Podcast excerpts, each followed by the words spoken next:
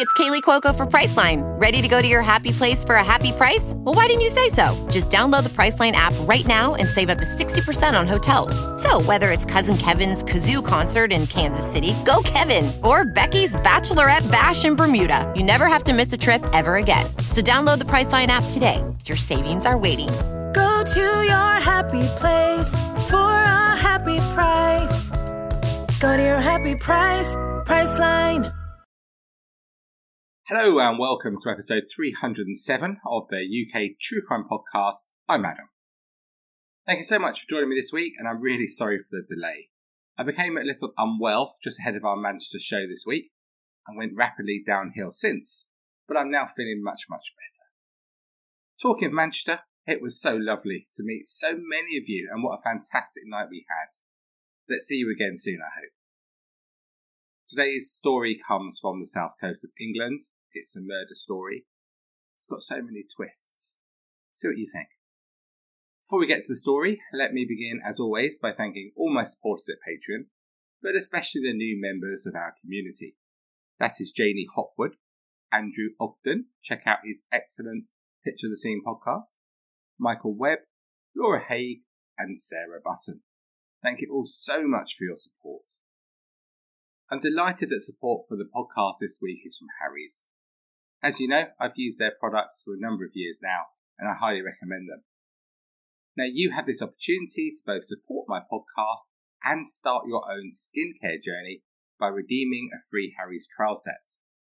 This comprises an expertly engineered weighted handle, one five-blade cartridge which was crafted by artisans in Harry's own German factory, complete with precision trimmer, a handy foaming shave gel for effective lubrication, and a travel blade cover for life's adventures. To get your hands on this great Harry's trial set, all you need to do is cover three pounds ninety-five for delivery. Just head to harrys.com forward slash true crime podcast and have your trial set and a free night lotion delivered to your door. That's harrys.com slash true crime podcast. Why not do it right now? Today's episode is brought to you by Noom. You know, for me, maybe for you, and most people that I speak to, the scales aren't the reason we want to lose weight, are they? For me, it was about getting into sailing again and having the energy, frankly, to be able to do so.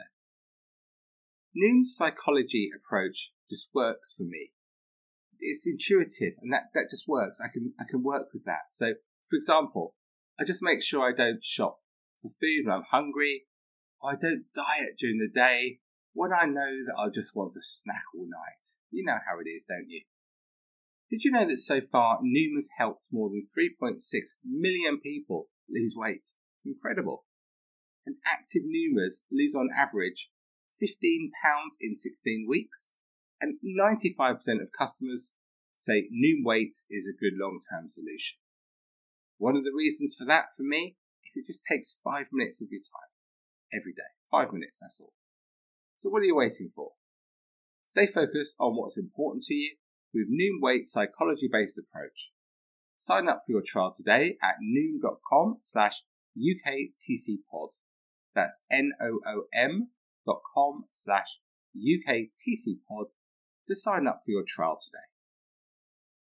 Okay, so let's set a bit of context for today's story with our guest of the month in the year game. Top of the U K charts was Elvis versus J X L with, you want to sing it, don't you? A little less conversation. A little less. In the U S at the in the U S at the summit was Nelly with It's Hot in Here, and in Australia, number one in the album charts was the Eminem Show from, you guessed it, Eminem. In the news this month, multi-billionaire Steve Fawcett became the first person to fly solo around the world non-stop in a balloon. French President Jacques Chirac escaped an assassination attempt unscathed during the Bastille Day celebrations.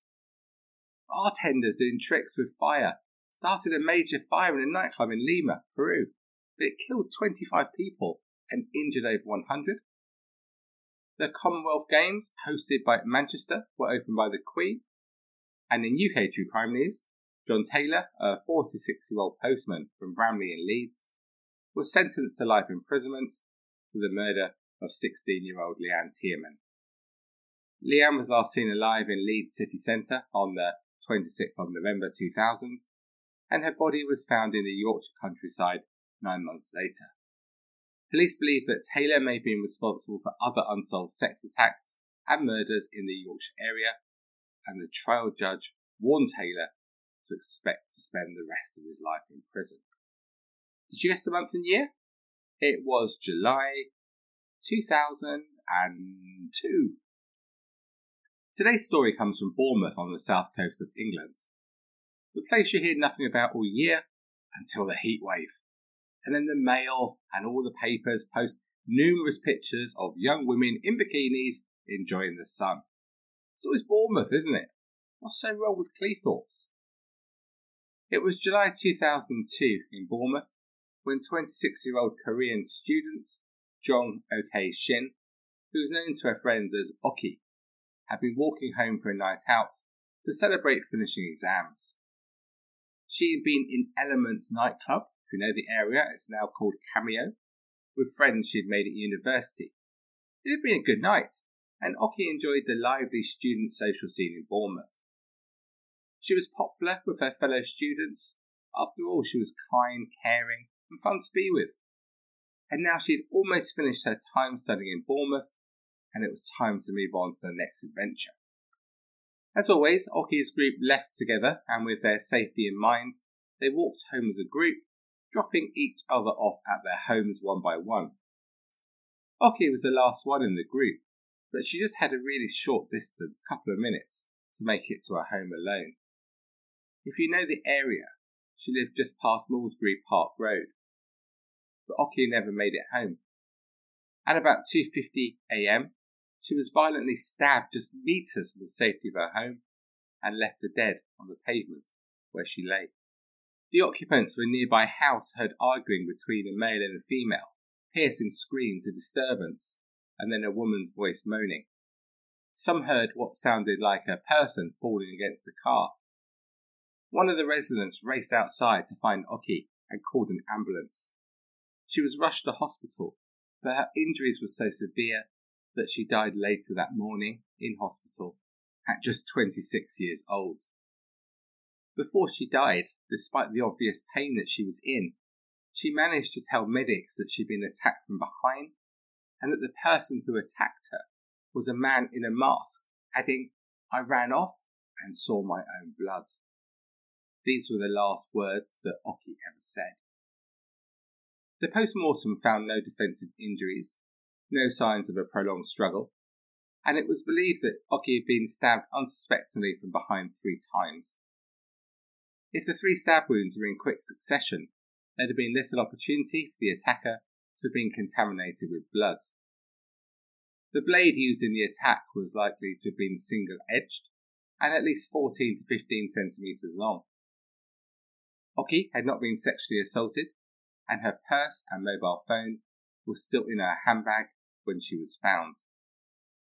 There was no forensic evidence to be found at the scene, but residents did mention hearing an argument between a man with a foreign accent and a woman. Another resident reported a vehicle with a very loud exhaust had revved up and raced off at about the time Okie was attacked, but this later turned out to be another person living nearby. And despite numerous appeals for information in the media, there appeared to be no leads for the police.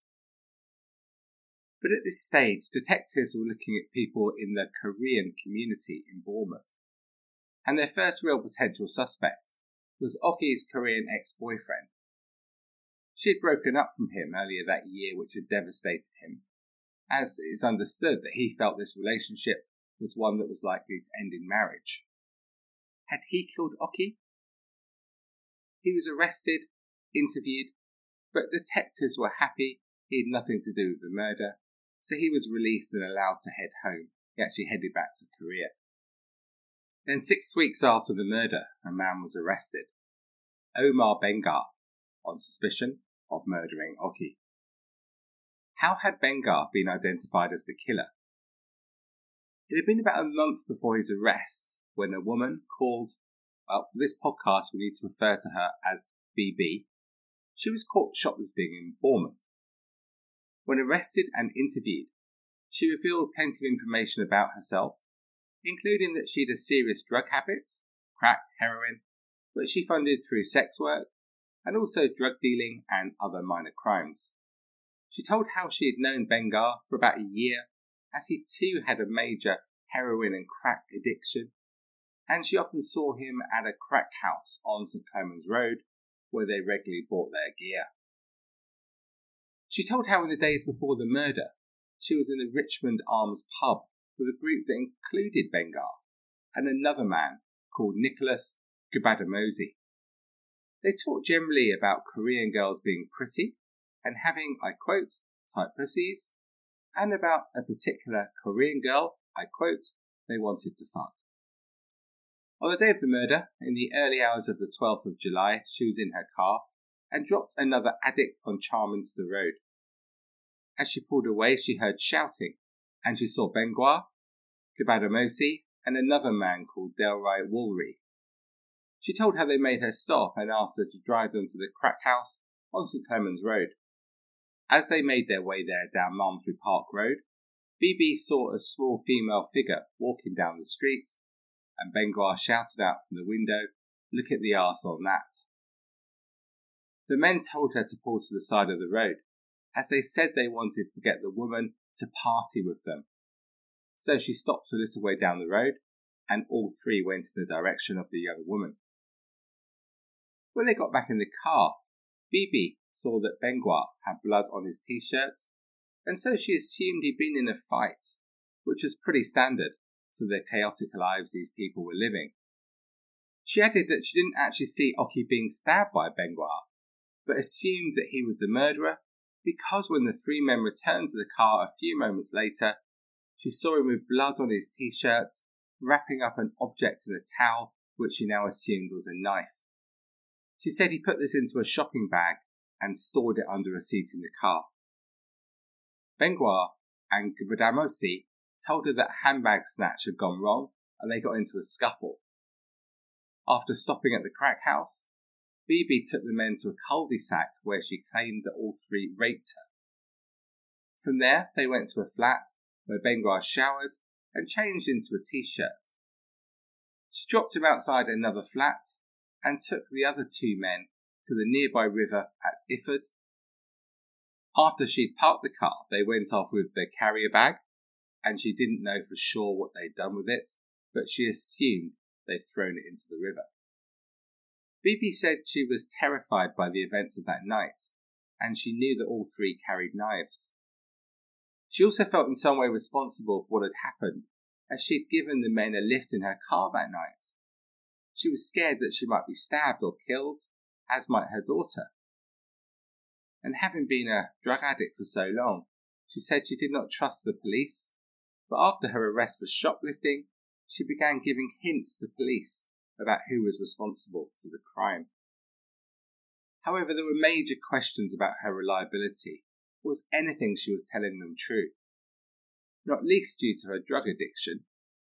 And she began by telling a very different story, based on roughly what she said, but with some very significant changes. At first, she told police that a man called Ricky Thompson was responsible for the murder. She said all sorts of other things that were untrue, such as different names, and claiming there was a police chase on the night. As she said, she did this as she wanted to give the police an idea of what happened without admitting that she was with the people responsible as she was scared. But after interviewing B B, police found several other potential witnesses from the addict community, and they backed up what B B had been saying. Several gave evidence that Benguar attended the two crack houses in the early hours of that July morning in two thousand two. One of the managers at the crack house recalled Benguar and Gubadamosi in her flat in the early hours. Moreover, she recalled that Benguar had blood on his hands and was looking for a change of clothes. And a female addict recalled how Benguar had told her that he had stabbed a student in Charminster.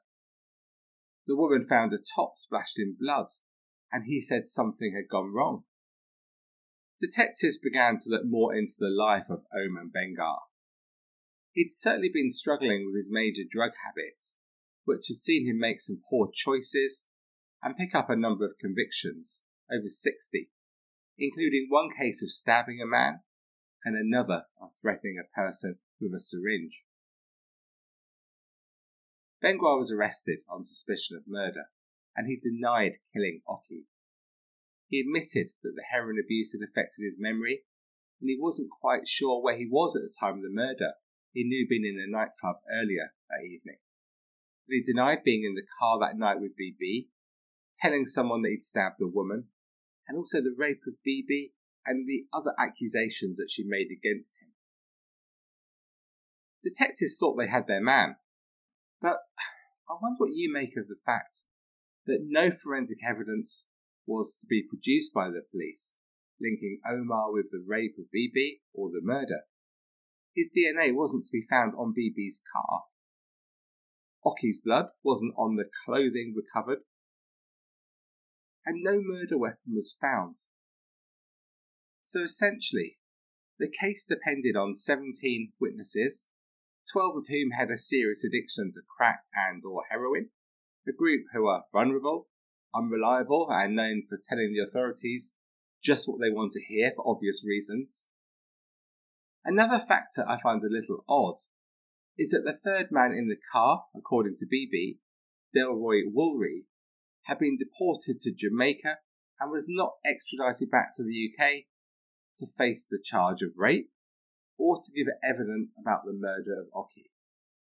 Surely, as one of the three men that detectives believed was present when she was killed, he had to be there, didn't he? Both Gubadamosi and Benguar stood in the dock. Benguar accused of murder and rape, and his co-defendant accused of assisting a murder and rape. At the end of the trial, the jury cleared Gubadamosi of rape, but were unable to reach a decision on all the other charges. So in two thousand four, a retrial took place. During this trial, it was shown that Gubadamosi had been caught on a speed camera during the time that B B had alleged he had raped her. And by the end of the trial, the jury acquitted Benguar of the rape charge and Gubadamosi of assisting Benguar in the murder of Okie. But the jury were unable to decide on the charge of murder. So in two thousand five, a third trial took place, and this time the jury found Omar Benguar guilty of murder. For this, he was sentenced to life in prison, with the judge telling him, "This was a wicked crime. Poor Okie Shin lies dead. Her family must mourn her terribly. From everything we've heard, she was a lovely and kind girl, but for the courage of a number of your fellow addicts, you'd have walked free, and you very nearly did. In my view, on the evidence presented to this court, you are a totally nasty piece of work and a very dangerous young man." And Detective Inspector Kevin Connolly, Dorset Police, in charge of the investigation, said, "I would like to welcome today's outcome on behalf of Okie's parents. Today's verdict represents the imprisonment of a very violent and dangerous offender whose sexual desires drove him to murder Okie. Many witnesses from the drug world gave evidence as they were appalled by Benguar's crimes, and I would like to personally thank them. Omar Benguar has now been imprisoned, which I hope assists Okie's family to come to terms with their tragic loss." Two appeals failed, and as we talk today in October twenty twenty-two, Benguar is still in prison. But though he was found guilty of murder by a jury, the third jury, is he guilty? Many, and an increasing number, are not so sure. Let's first examine the thoughts of journalist Bronagh Munro, who made two documentaries about this case. The first one was called Unsolved, The Man with No Alibi. Speaking to The Justice Gap, she said, "I believe there has been a serious miscarriage of justice. It is clear to me that convictions are not safe. I looked at what got him convicted. I realised there was a murder committed by potentially three men. A vehicle was involved, a crack house, and disposal of evidence. There is real cause for concern when there is no C C T V, forensics or D N A, linking this man or any of the men to the victim, the crime scene, the car, or to the main prosecution witness. Not one of them managed to leave fingerprints on anything. Thirteen witnesses gave evidence against Benguar, and Bronner talks of the similarities between these statements, saying, "There is a pattern of behaviour around the statements that I thought instantly was wrong. Straight after the murder, none of them had any memory of the event or anything suspicious. Then around May the following year, almost all of the witnesses who ended up giving evidence in court suddenly have a miraculous memory of that night. That's not possible. They were junkies, self-confessed addicts, and for them, one day ran into the next. When you actually track down their evidence, it didn't make any sense." In another interview of The Justice Gap, Benguar's solicitor, Des Jensen, says the following. "The witnesses I have spoken to have retracted their evidence. This is hugely significant, and you have to ask yourself, where did the information that found its way into their statements come from? It didn't come from them. When I first picked up the case, my initial impression was this was a miscarriage of justice, and everything that I've read since then, everyone I've spoken to, and everything I've seen only further convinces me that my initial impression was the right one. This is a grave miscarriage of justice." In addition, there is now C C T V, potentially, of Omar Benguar at ten p.m. on the night before the murder, leaving a nightclub. And there is further C C T V of what looks like another crucial sighting of him later in the early hours. And if that is the case, he is in a location which means he absolutely could not have committed the murder. And who do you believe more? The witnesses who a year later remembered exactly where they were, or the evidence of Benguar, who said that he couldn't remember for sure where he was on any night?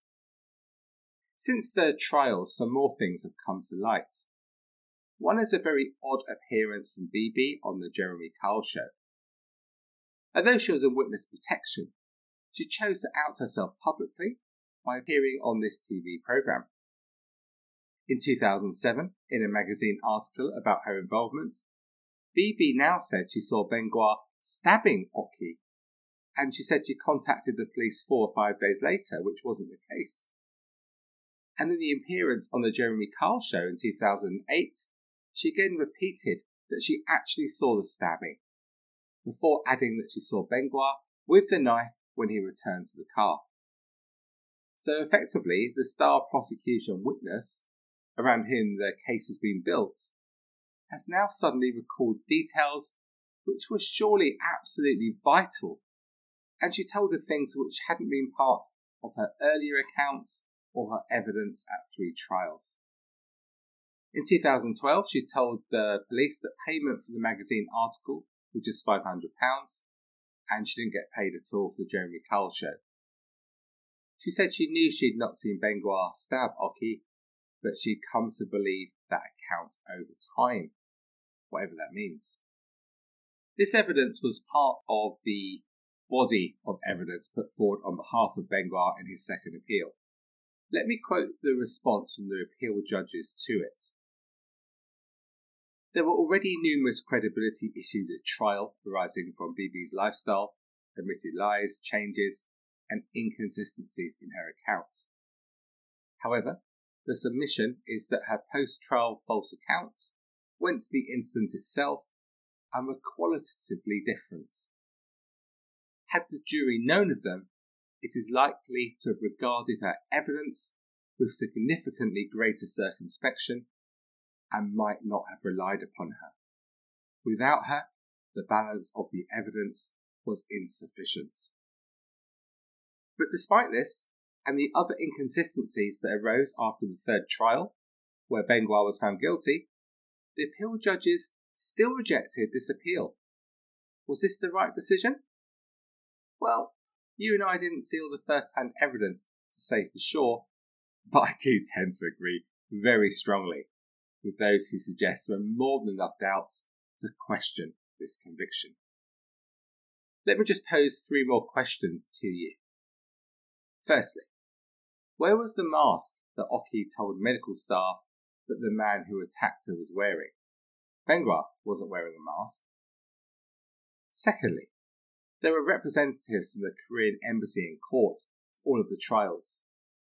Was it politically important to find somebody guilty?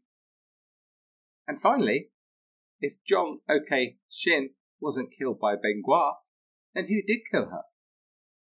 There are lots of options, including, incredibly, a potential serial killer on the streets of Bournemouth on the evening that Okie was killed, who had killed other women. And in the concluding part of this story next week, we will look at him and all the other potential suspects. Thank you so much for listening to this much-delayed episode of the U K True Crime Podcast. I hope my slightly bunged-up nose and weird voice hasn't thrown you too much. Please join us at the Facebook group to discuss this story or any other aspect of U K True Crime. And to support the show, please join us at patreon.com slash UK True Crime. So until we speak again on Tuesday, that's Tuesday, not Friday, Saturday, Sunday, whatever, it's Tuesday. Please do take it easy and try to avoid this lurgy. It really is no fun. And most of all, despite all the others, please do stay classy. Cheerio for now. This episode is brought to you by Shopify. Do you have a point of sale system you can trust, or is it a real P O S? You need Shopify for retail. From accepting payments to managing inventory, Shopify P O S has everything you need to sell in person. Go to shopify.com slash system, all lowercase, to take your retail business to the next level today. That's shopify.com slash system. Hey guys, it is Ryan. I'm not sure if you know this about me, but I'm a bit of a fun fanatic when I can. I like to work, but I like fun too. It's a thing. And now the truth is out there. I can tell you about my favorite place to have fun. Chumba Casino. They have hundreds of social casino style games to choose from with new games released each week. You can play for free anytime, anywhere. And each day brings a new chance to collect daily bonuses. So join me in the fun. Sign up now at chumba casino dot com. No purchase necessary. V G W Group. Void where prohibited by law. See terms and conditions. eighteen plus. It is Ryan here, and I have a question for you. What do you do when you win? Like, are you a fist pumper? A woohooer, a hand clapper, a high fiver. I kind of like the high five, but if you want to hone in on those winning moves, check out Chumba Casino. At chumba casino dot com, choose from hundreds of social casino style games for your chance to redeem serious cash prizes. There are new game releases weekly, plus free daily bonuses. So don't wait. Start having the most fun ever at chumba casino dot com. No purchase necessary. V G W Group. Void where prohibited by law. See terms and conditions. eighteen plus.